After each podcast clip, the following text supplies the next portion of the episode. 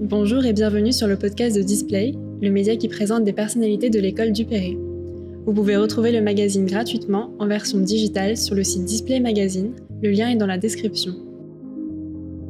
Aujourd'hui, pour le premier épisode de cette édition spéciale, j'interviewe Christian Tournafol. Il est professeur de prototypage, prospective et recherche. Bonne écoute. Bonjour Christian. Bonjour Ambre. Vous êtes euh, enseignant à l'école du vous enseignez principalement la couture et le prototypage. Euh, mais d'abord, on va revenir un peu sur votre parcours avant du Perret. Euh, Qu'est-ce que vous avez fait? Euh, Les études. Les études, la vie professionnelle. Alors, les études, ça a été un, un, bac qui était déjà orienté industrie d'habillement. Enfin, c'était un brevet de technicien, exactement. Les beaux-arts par la suite et un BTS de stylisme de mode. Et ensuite, euh, des petits boulots dans des boîtes euh, de mode euh, comme Chantal Thomas, Michel Klein. Et en 1996, j'ai créé ma, propre ligne de vêtements qui a, que j'ai eu pendant une, dizaine d'années à peu près, avec des défilés au Carrousel du Louvre, dans la Fashion Week de Paris. Voilà. Et, euh, et en 2003, j'ai commencé à réfléchir à comment faire un projet de mode autrement et j'ai arrêté ma propre marque et avec une amie, on a créé Les Racines du Ciel. Et donc cette marque, vous continuez encore aujourd'hui Oui, oui. On est dans la 16e année de la marque. Et par rapport à votre premier projet de marque, qu'est-ce qu'il y a de différent?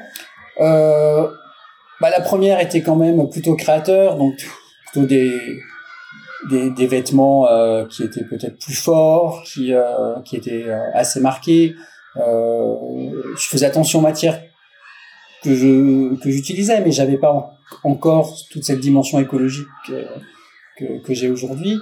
Euh, c'est vrai que les racines du ciel ont l'avantage sur quelque chose d'intemporel, donc des vêtements moins, moins, marqués, qui doivent durer dans le temps, qu'on veut garder dans son armoire, euh, avec, des matières, nobles, avec des matières nobles, sans aucun synthétique, euh, que, que, du, que du beau fait par des gens dans des conditions euh, extrêmement correctes, euh, éthiques. Et comment vous êtes arrivé à Dubéré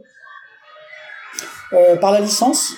La licence, en fait, on m'a recruté pour pour la licence professionnelle de mode. Euh, je ne sais même plus en quelle année d'ailleurs maintenant. Et, et un peu plus tard, on m'a proposé de, de rester, euh, d'enseigner directement dans l'école. Vous êtes arrivé, vous avez toujours eu ce poste d'enseignant de couture ou de profession Alors oui, jusqu'à cette année, oui, c'était euh, uniquement en prototypage et euh, en, en, technologie, fabrication, matériaux. Euh, voilà, en fait, aussi un peu la voilà, voilà, voilà. Et maintenant, j'ai aussi, il y a aussi un peu d'autres d'autres matières, d'autres matières que, que j'enseigne en fait.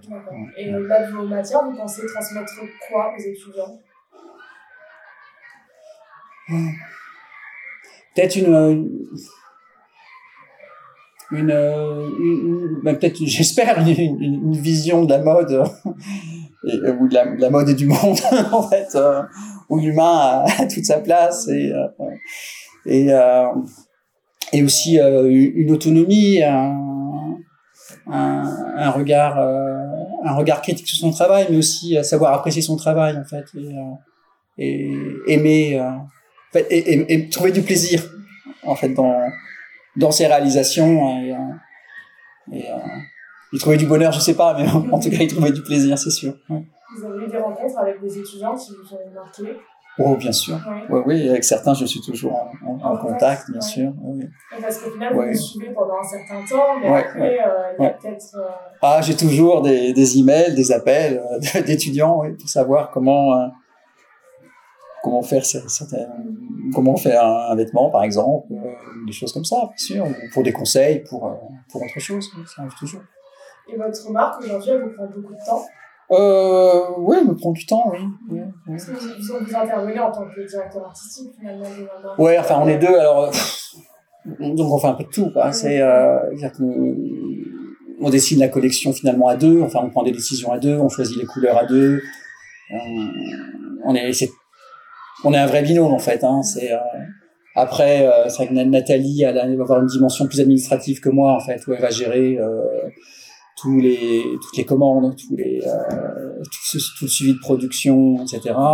Alors que moi, j'ai plutôt euh, m'occuper de tout ce qui est back office pour le site internet, euh, pour euh, pour la com, etc. Qui, qui a un boulot énorme en fait, parce qu'il faut s'occuper des shops aussi et tout ça. Donc il faut sans arrêt les mettre à jour et Voilà. aussi. euh, Voilà. sur le Mm, shooting. Mm, mm.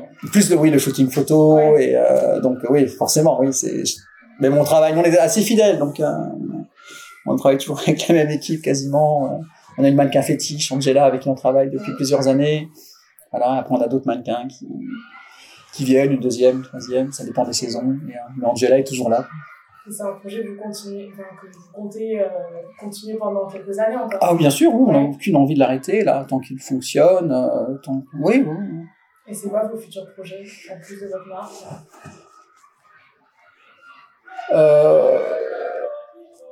Bah, le futur projet, ce serait quand même lié à la marque, en fait. Ce serait plutôt, ce serait de créer une boutique, une boutique lifestyle. euh, ça, c'est, oui, c'est une des, une des prochaines étapes, en fait. Créer une boutique, mais où on trouve pas forcément que du vêtement, Sur Paris? On n'a pas, on sait pas, en fait. On n'a pas, on a- juste, on en, on en parle, mais le début du projet des Racines du Ciel, c'était de créer une boutique, en fait. Euh, et le vêtement était juste une compos- composante de la boutique, parce qu'on voulait, euh, c'était l'idée d'avoir un peu, euh, que des beaux objets euh, fabriqués dans de bonnes conditions, dans des bons matériaux et euh, Sur l'art de de vivre en fait. Et le vêtement était une composante. Quoi. Et bon, pour des raisons financières, ça s'est pas encore fait, quoi, parce qu'il faut beaucoup d'argent pour faire une boutique et euh, et que on est très prudent, qu'on s'au- on s'autofinance. Aujourd'hui, votre marque, elle, marche très bien. Oui, ça marche bien, oui. oui. Vous êtes content euh, Oui, on est très content. Oui, oui, on est content. Euh, on est content d'autant que les boutiques sont contentes, les clients qui achètent dans les boutiques sont contents, reviennent, parce que la, la qualité est bonne et, nos prix sont raisonnables. Et enseigner sur du PNS, c'est quelque chose que vous, euh, pareil, euh, prévoyez de continuer pendant encore Eh longtemps ben, jusqu'à la retraite.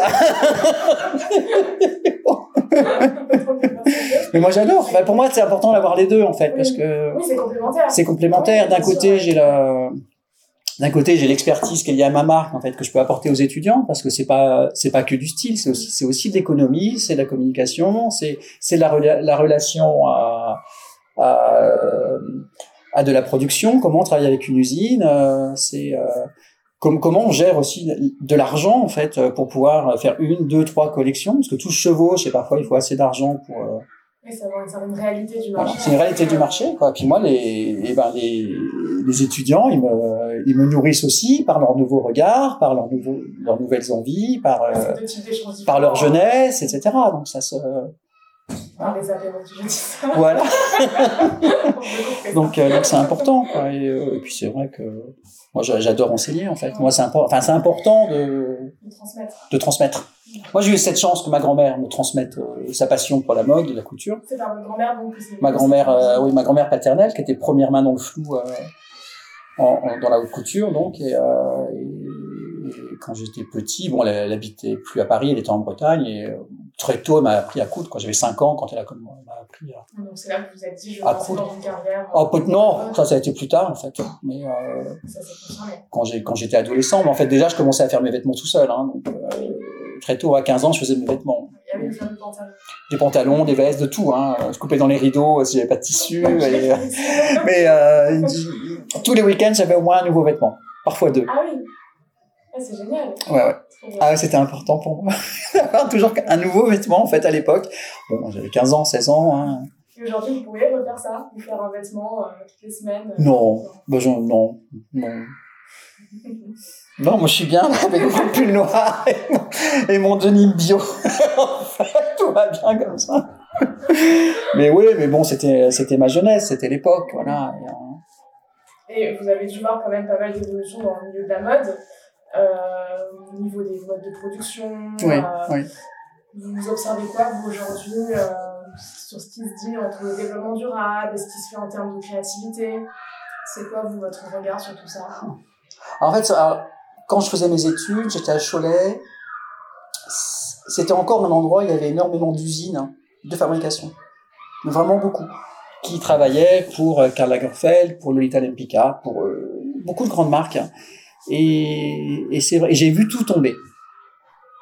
Tout fermé. Tout a été délocalisé à l'époque en Chine. Euh, ça a été tragique, hein, des, vrai, beaucoup de vies humaines brisées, mais comme il y a eu Boussac aussi en Picardie, en Alsace, hein, ça, a été terrible pour pour beaucoup de gens. On a perdu beaucoup de savoir-faire. C'est aussi un, grand problème. Et, et ensuite, euh, ce qu'on voit aujourd'hui, effectivement, c'est un, il y a un désir de retour au Made in France. Ça va prendre du temps parce qu'on ne peut pas recréer des usines euh, en claquant des doigts. Hein. Ça demande, il faut des financements et il faut des compétences en fait. Il faut retrouver des compétences et les compétences, c'est passe aussi par la formation euh, de, de nouvelles générations. Euh, c'est, ça veut dire aussi qu'il faut des meilleurs salaires pour attirer ces nouvelles générations, parce que si les salaires sont trop bas, ils n'iront pas vers ces métiers. Euh, et sur le durable, bah, c'est vrai qu'on je suis toujours un peu dubitatif parce qu'il y a beaucoup de marques qui sont très engagées et qui en bavent au quotidien en fait pour s'en sortir. Et à côté, on a des très grosses marques qui ont tellement d'argent et qui font, qui ont tellement les moyens de communiquer, de faire du greenwashing que bah, je suis pas très à l'aise avec ça en fait. D'autant que les beaucoup de beaucoup de consommateurs ne vont pas chercher plus loin que ce qu'ils lisent sur Instagram et euh, voilà sur Facebook ils le voient. Bon ils ont dit que c'était green. Alors c'est green quoi. donc en fait derrière euh, c'est un enfer quoi. Euh, c'est euh... d'une certaine manière votre marque vous c'est votre moyen de se dire on propose un produit qui est juste. Ouais mais en fait, quand on a créé cette marque, en fait, on n'est pas parti dans l'idée qu'on allait faire des vêtements ou quoi que ce soit. En fait, hein. c'était juste des discussions à bâton rompu il y avait cette idée, euh, cette vision où on, se disait mais on va dans le mur en fait. Euh, là, c'est pas possible, on peut pas continuer à, produire de cette manière, euh, à, vivre de cette matière. On, cons on consomme trop. Il, faut faire quelque chose. Et nous, on se dit mais qu'est-ce que nous on peut faire en fait? On n'est pas architecte, hein, on n'est pas politique.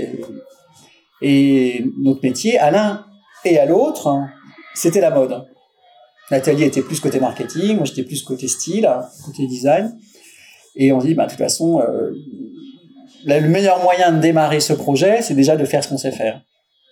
Une ligne de vêtements. C'est comme ça que ça a démarré finalement. Et on s'est retrouvé à faire une ligne de vêtements, mais à une époque où le durable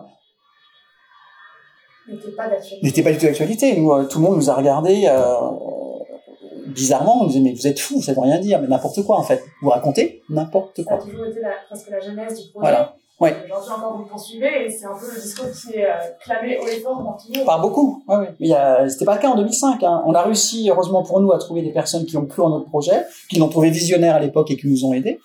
Mais la plupart, ils nous prenaient pour des fous. Vraiment pour des fous, quoi. Ils croyaient pas à ce qu'on disait. Moi, quand il y a beaucoup d'années, je disais aux gens, attention avec vos polyesters, voilà ce qui se produit quand vous les lavez. Hein, il y a des microcapsules qui se détachent, ça va dans la mer, on le retrouve dans les poissons. Vous mangez du polyester, et puis il fait ça, n'importe quoi. Mais qu'est-ce que tu racontes? Alors maintenant que c'est partout, en fait, et on a beaucoup de gens qui reviennent vers nous qui nous disent ah oui quand même, en fait, mais vous étiez sacrément visionnaire. Sacrément visionnaire. Je dis, bah oui, mais on cherchait pas à être visionnaire, c'était juste un moment, on regardait comment se passaient les choses. Et... Encore aujourd'hui, même dans votre communication, voilà. vous n'êtes pas là à crier et fort que non. votre produit euh, il est durable, parce non. que ça va de pair. En fait. Nous, c'est, enfin, intrinsèque de toute façon. Hein. C'est voilà, c'est, voilà, on veut pas le crier parce que de toute façon, il l'est. Quel conseil donneriez-vous euh, aux étudiants ou aux Christian, étudiants d'il y a quelques années? Euh, donc, effectivement, don donner des conseils, je trouve mmh. toujours un peu difficile. Enfin, je, toujours attention, en fait, à le conseiller. Ma grand-mère dit toujours ça. Le, le, le, le conseiller n'est pas le payeur. Et, euh, mais euh, c'est vrai qu'oser, en fait, oser, parce que c'est aussi en, en, osant qu'on va réussir à faire des choses. Quoi. Et, hein. Quand j'ai fait ma, ma, toute première collection euh, perso, euh, j'étais super culotté, en fait. J'avais pas de rond.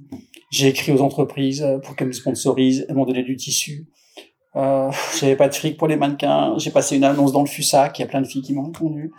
J'avais pas de fric pour, faire un défilé. J'ai réussi à fédérer et, finalement on a, on a fait le défilé. Euh, on a traversé la gare Montparnasse. On a, on a pris le métro, on a été défilé sur euh, l'espérance du Trocadéro. Enfin, on a fait plein de petits interdits en fait parce que c'était pas du tout autorisé. On avait demandé des autorisations qui avaient été refusées. Et puis en fait, on l'a fait quand même. Et moi, je regrette vraiment pas. Les télés étaient là au rendez-vous. il y avait, je sais plus, enfin à l'époque, c'était quoi, France 3, M6. je sais plus, il y avait une télé allemande qui s'était déplacée, ProSieben. Enfin, parce qu'en fait, il n'y avait jamais eu vraiment encore de, il y avait jamais eu de défilé comme ça dans la rue, dans le métro défilé sauvage et alors du coup j'avais une couverture médiatique complètement incroyable. C'est fou. Et c'était un peu fou. Alors j'ai plein d'archives là-dessus quand je les regarde. Enfin non, je les regarde plus d'ailleurs. Il faudrait que je les re-regarde parce que c'est ça c'est loin, mais euh, en fait j'avais été assez culotté de le faire hein, quand même. Hein. Je vois encore une femme dans le métro me courir après parce qu'on n'avait pas le droit de filmer dans le métro, que les caméras suivaient. Et, c'est pas grave, on était parti à le faire quand même. Ouais, c'est l'insouciance de la. L'insouciance, voilà. oui. Ouais, oui. D'accord, bah, merci beaucoup Christian pour votre temps. Je vous en prie. pour la suite. Merci, à bientôt. Si vous avez aimé cet échange, n'hésitez pas à le partager. À très bientôt pour de nouvelles rencontres sur Display.